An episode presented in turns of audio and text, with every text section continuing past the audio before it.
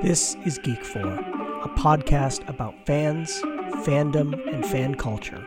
I'm Dr. Michael Boyce. Everyone likes something, but what are you a geek for? David Annandale is a senior instructor in the Department of English, Theater, Film, and Media at the University of Manitoba, where he teaches courses on European horror, video games and theory, and the comic book film. He's also an author whose novels and short stories cover a variety of genres, science fiction, fantasy, horror, including tie-in fictions for Black Library and Aconite books. David, thank you so much for joining me today to talk about horror. Well, thanks for having me.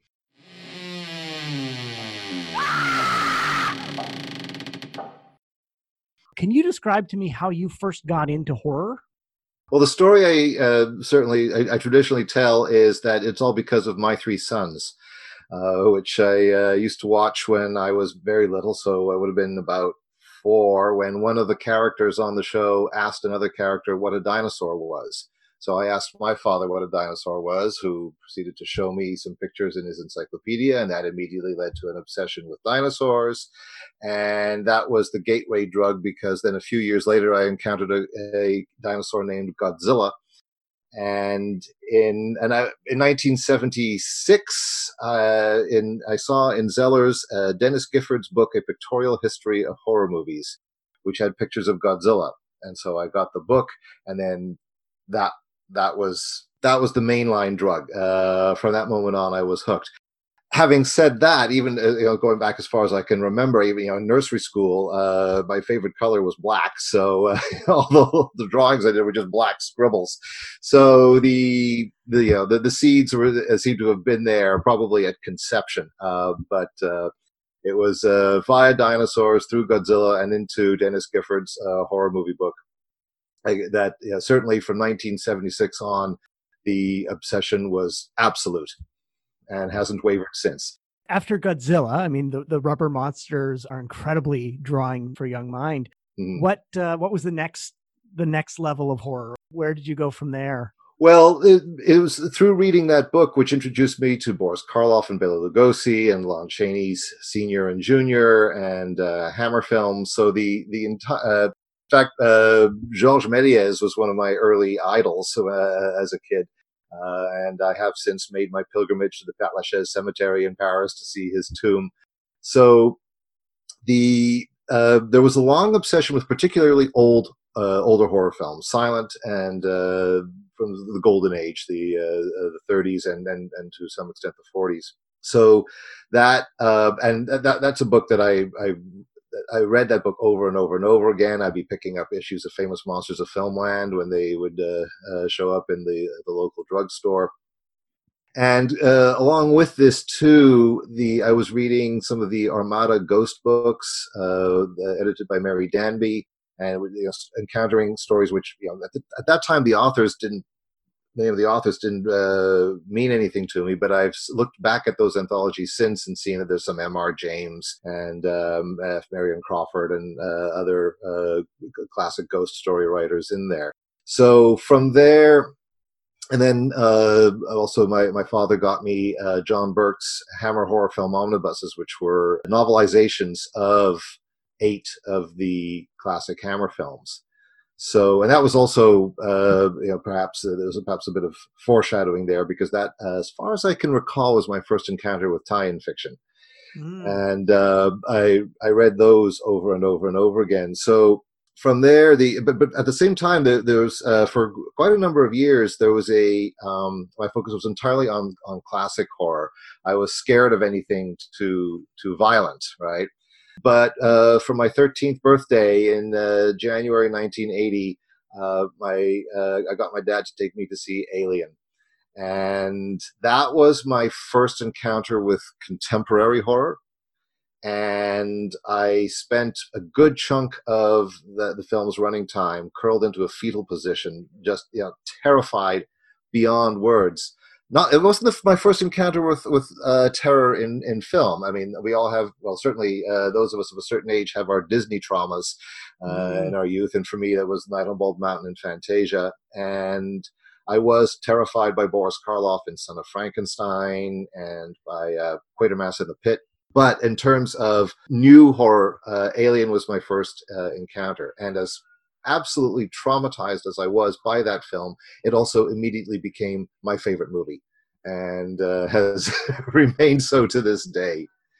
And so from there, within a year or so, I encountered Stephen King. Actually, the first book of his that I read was his nonfiction book, Dance Macabre, which was a very thorough grounding in horror fiction for me. It introduced me to Ramsey Campbell and Shirley Jackson and Peter Straub and James Herbert, and along with horror in the television and radio and the other media. So certainly by that point, I think the obsession then spread out to encompass horror in all its forms, and I was more and more consciously trying to write my own by that stage as well.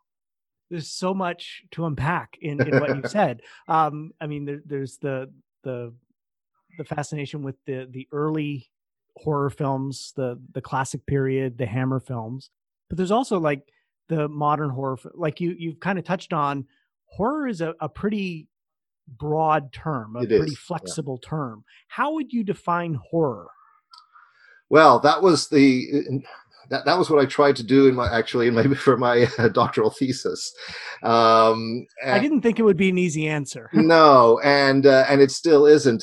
My answer of a kind there was to define it.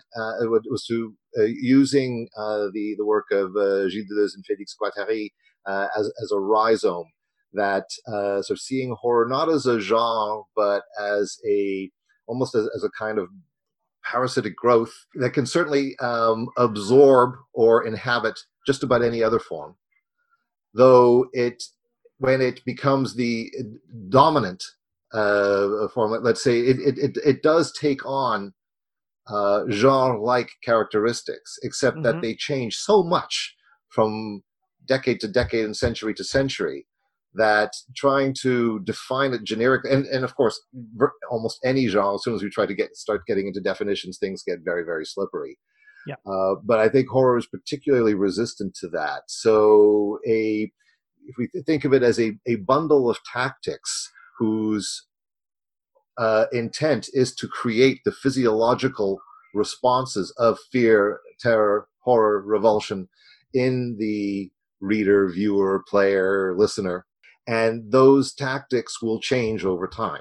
So that, on the face of it, there's not a lot of there isn't a lot that connects, say, the Mysteries of Udolpho to Cannibal Holocaust.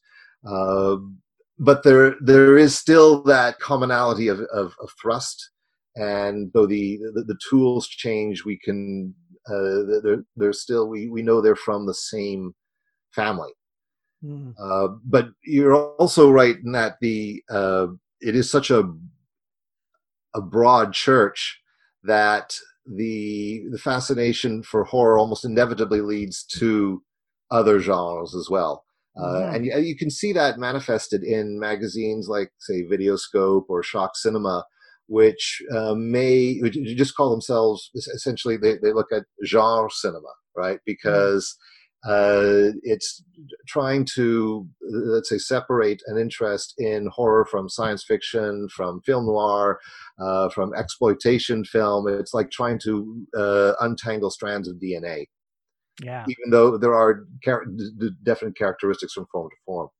That's one of the things that strikes me about horror, is that it can be so much, because it's the thing that scares us, which, as you said, we all have our Disney frights. We were scared by different things. I remember when I was in grade 8, there was a horror unit in English. And I was both like drawn and terrified of what this would mean. And we ended up watching versions of Jekyll and Hyde from the 1920s and stuff that wasn't scary at all. But then, learning that this actually terrified people in its original run was kind of surprising. But the things that scare us seem to draw us for some reason. Yes. You're going to ask me why now, right? Why? Yeah. King asks the question, why do we pay good money to be made extremely uncomfortable? Right. And you know, I don't know that there's a really satisfactory answer to that. I remember, I think it's in the philosophy of horror that Noel Carroll kind of sort of identifies curiosity as the driving force. And I think that that would certainly account to some degree for what you were saying, that, you know, being drawn to the thing that frightens us, but you know, why are we scared of this? Or you know, are we frightened because it's tapping into something that we have a fundamental primal curiosity about it? Well, death, for example, right? I mean, you know, we're scared of it, but it plays a pretty big role. It's inevitable. So we want to know more about it. So I think, yeah, certainly curiosity is there. It's been suggested that, you know, horror is a way of indulging in that curiosity in a safe way. But that's not enough, because the problem with that explanation is it sets aside the actual fear, right? It almost makes fear an unfortunate side effect, right? Or the price we have to pay to engage in that curiosity.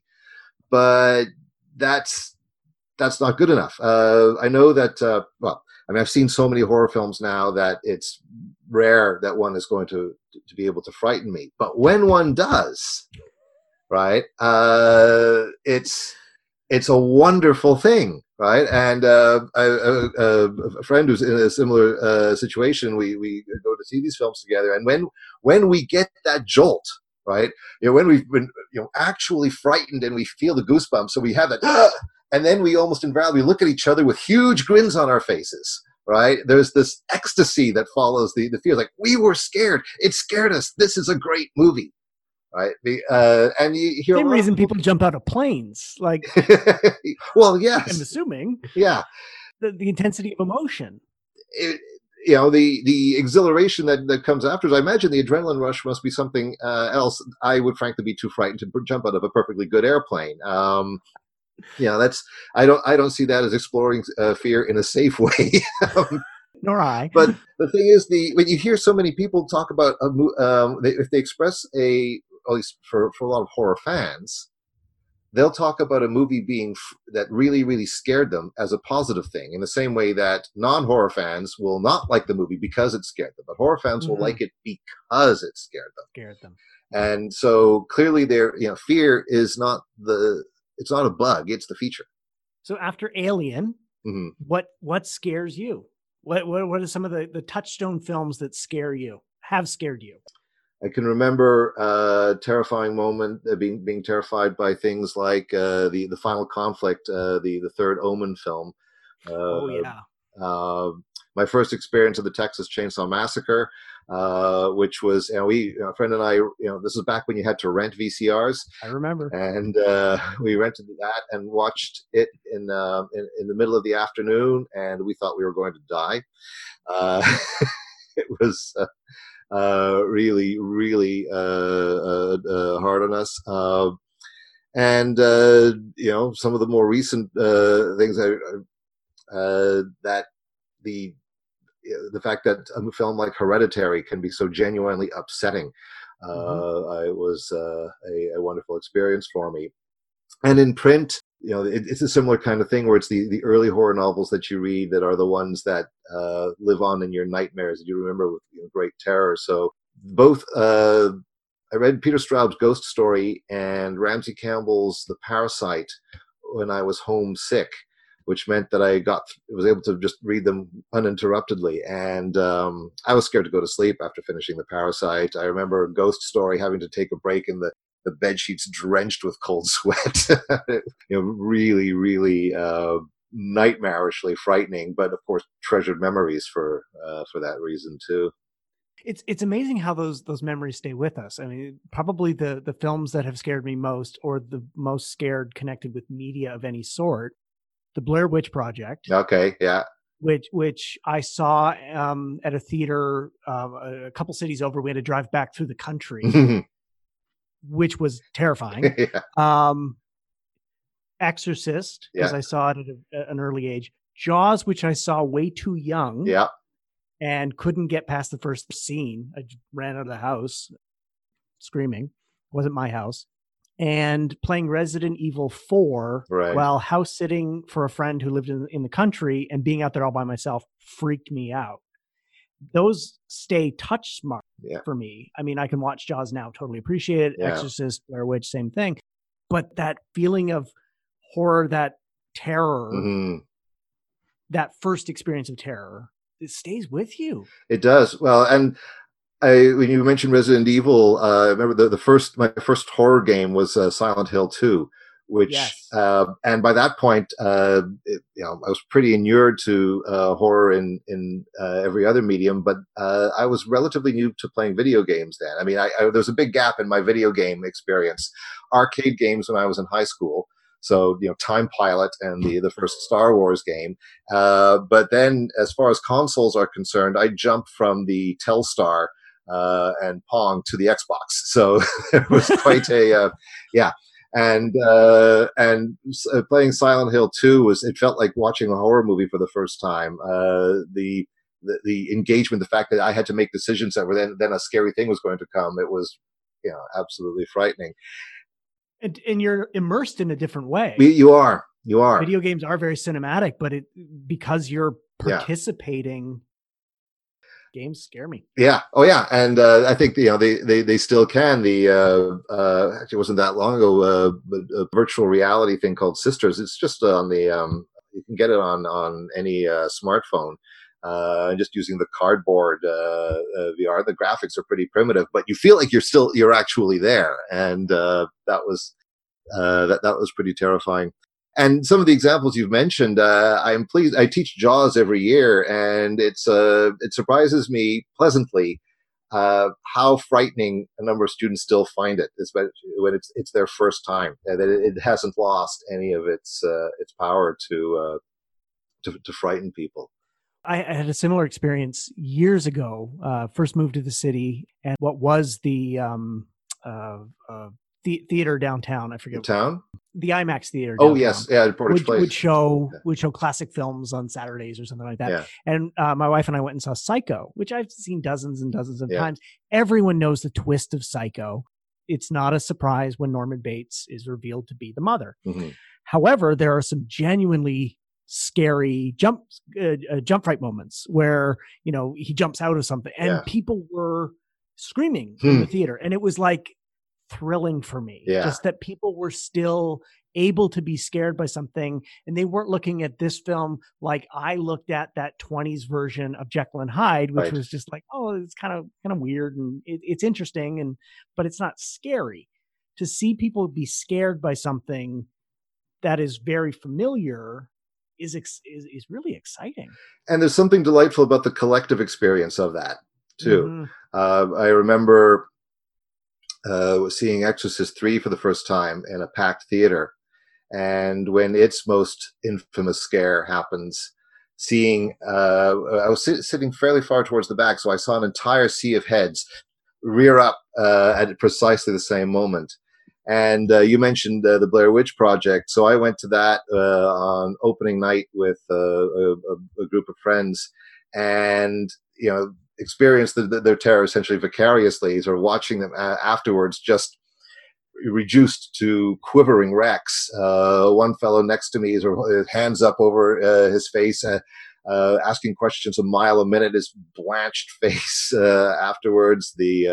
I gather that one of the others, she wound up having to sleep with her mom for the next 3 nights after seeing the film. So just seeing the a movie hit an audience like that, and it felt like seeing that film on the first night felt like, okay, so this is what it must have been like to be in the first audience for Night of the Living Dead or for Psycho, right? The films that took the audiences by surprise. Yeah.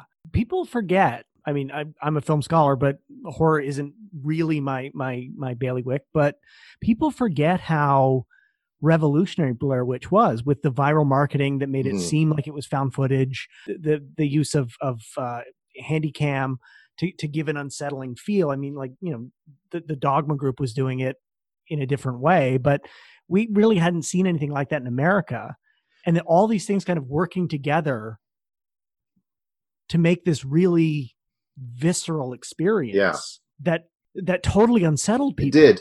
And the viral marketing in particular, I think, gave it this documentary quality that, even though the cast was showing up on talk shows, there was that aura of reality to it. And in that regard, it certainly, the found footage horror film, that the wave that continues to this day, we can trace directly to the explosion to Blair Witch, though it itself has a direct ancestor in Cannibal Holocaust, which uses much of the same techniques in terms of found footage and creep. Where the director actually had to bring the cast out to prove he did not kill them. Exactly. But that is a film that didn't have the same kind of impact on the mainstream. It's largely unavailable after it's, certainly through the through the 80s and 90s. It just, unless you're watching a bootleg VHS, you weren't going to see that film. It wasn't really known outside of horror fandom, as opposed to Blair Witch, which arguably got promoted outside of its natural environment, which meant that you also had people who were really bored and wondering when the witch was going to show up.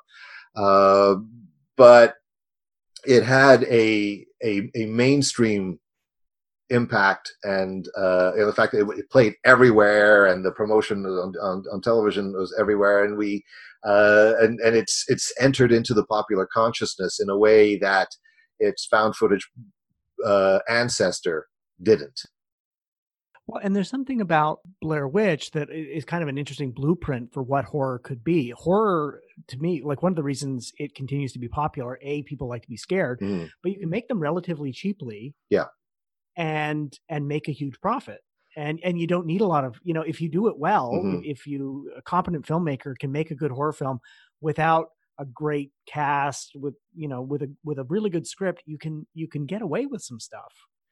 You couldn't with a drama or a comedy. Yeah. And in terms of your point about profitability, I think a case in point is the Conjuring universe, which in terms of budget to box office, now this is a year or so ago, I last did the calculations, but at that time was something like 4 or 5 times more profitable than the Marvel Cinematic Universe.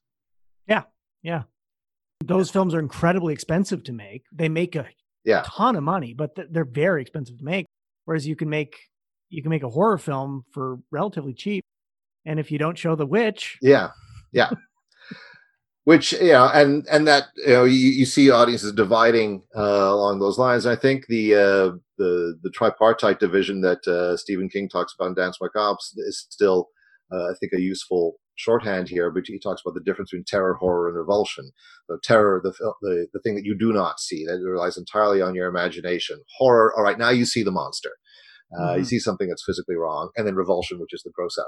And we'll have films that will use all three, or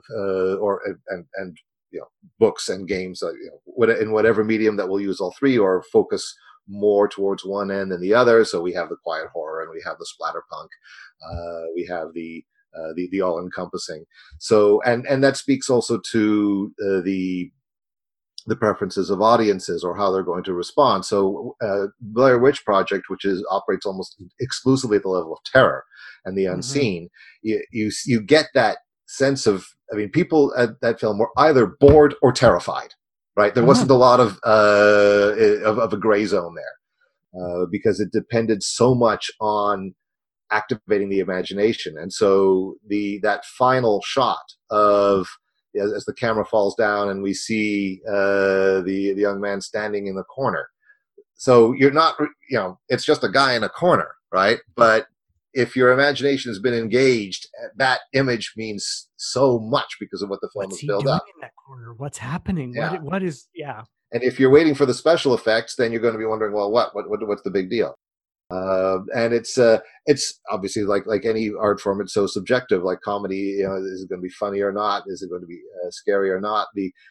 Certainly with terror, if it works, it can really linger in the mind. Admittedly, so can revulsion, and you know, on the one hand, King said there's no trick to that. You just have to show someone your chewed up food. That's not, it's not hard to be gross, but that's also not entirely true, because if you look at the works that go all the way and, you know, push the audience into places they do not want to go, but do it well, films like Martyrs, for example, or to take an older film, but that was absolutely extreme for audiences of its time, Eyes Without a Face. Those are extraordinarily powerful films that get a lot of their power from showing you more than you want to see, much, much more than you want to see, and would be diminished if they were not that explicit. If someone asked you, David, I'm kind of interested in horror, but I haven't watched a lot, where would you direct them? Where would you get them to start?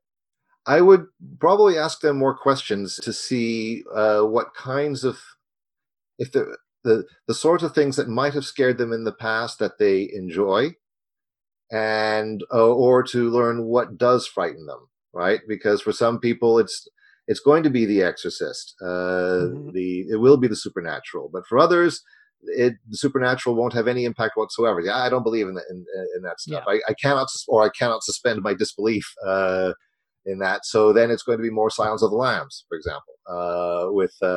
And though, you know, I don't think that Hannibal Lecter is actually any more likely than Dracula. For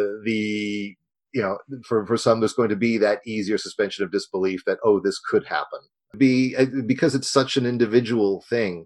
And we've all been in the situation, I think, of recommending, oh, you're going to love this movie, and then they hate it, and then regardless of genre. I worked in video stores for years. I know that feeling well. Yeah. What was the last thing you liked? Then I'll tailor my recommendation. Yeah.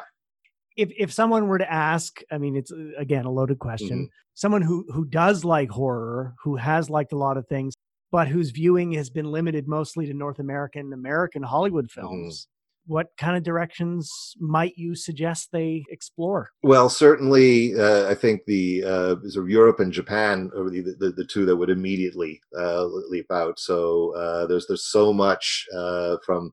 If you look at things like Kuroneko or Noni Baba and Kwaidan from around the 60s for Japan, and then to Ju-on, Audition if you want something particularly some really strong medicine coming out of from Japan. Some of the things like that. European horror, which is one of my great loves there. Mario Bava and Dario Argento would be the names that would immediately leap to mind. Oh, Argento. Oh, I mean, Deep Red remains for me one of those films. I mean, I could have mentioned it in the other ones as terrifying in a way that I hadn't expected because of the explicitness of the first murder. Yes.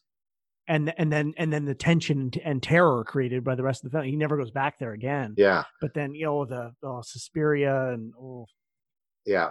I think one of my early encounters with him was Inferno. In fact, the very first time I heard of him was Inferno, which they showed scenes from on. We were living in France at the time. I was 13, I guess, when that came out, and there was a science fiction kids show on Saturdays, and they'd show you scenes from the new movies that were out, and they showed scenes from Inferno, which I ran out of the room during that. I was like, this is a movie that was, restricted to over 18s. I don't know why they, they were covering it, but the French. Yeah, but I couldn't get it out of my mind, and its poster out of my head, that skull that turns into sensuous lips. And so I finally saw it in the theaters on a return trip to Paris in 1986, and it was like falling into a delirious nightmare. And it was absolutely terrifying, and I loved every second of it. His films are so good. It's like when he's on. Hasn't been on in a little while, but that period running, certainly, that peak from Deep Red through to Opera that's and with good films on either side of that, you're allowed to rest on your laurels after a streak like that. Would you be up for a little fast question answer? Absolutely. All right. So this can be about horror. This can be about other interests. You have lots of interests. You're coming back. What is your most treasured piece of geeky memorabilia or merchandise? Oh, boy. That is a really good question. And the thing is, I heard you ask that question. And I were thinking, what would be my answer to that? Well, probably, at least what's coming to mind is I have the glow-in-the-dark Aurora model kit of Godzilla that I bought back in the early to mid-'70s. And I still have it. So that would probably be... the one I'd point to. Have you ever dressed up for Halloween as a character from a horror film? And if so, who? Well, I was the Frankenstein monster for my very first Halloween, though I didn't know that I was. It was a vinyl mask or plastic mask. I didn't know who the Frankenstein monster was yet. So I only found out, and my parents didn't know, I guess, or didn't mention it to me. So it would only be a couple of years later or some years later that I realized that's what I was wearing. At the time, I liked the mask and got my mom to make a crepe paper costume, which promptly dissolved in the blizzard that fell on my very first trick-or-treating. I was struggling through, snow up to my thighs with my dad. But the costume I called was King of the Monsters. So I was unconsciously anticipating Godzilla while wearing a Frankenstein monster mask. What's something that you're a fan of that might surprise people? That's something else I've been wondering about. I mean, it probably wouldn't surprise a lot of people that I'm a fan of extreme metal, given my other interests. But maybe, it's always hard to know from other people's perspectives. I think that would surprise people. If there's one horror film that you see on TV, you will always stop and watch. What is it? Oh, there's so many. If it was, I could say The Car, The Flesh Eaters, the Quatermass and the Pit. I love Quatermass. I don't think there's one. There's hundreds that if it pops up, I'm going to be watching. Fair enough. Where can people find you on social media? They can find me on Twitter at David_Annandale. I'll put that link in the show notes, and I'll put links to your books in the show notes. So if people are interested, if people have enjoyed this conversation, check out David's stuff. Thank you very much. Thank you very much. This has been fun. Thank you for joining me on Geek 4. You can follow the show on Instagram and Twitter at Geek4Pod, or me on Twitter at MWBoyce. If you listen on Apple Podcast, click the subscribe button and consider leaving a 5-star review. Be sure to join us next time when we learn what someone else is a geek for.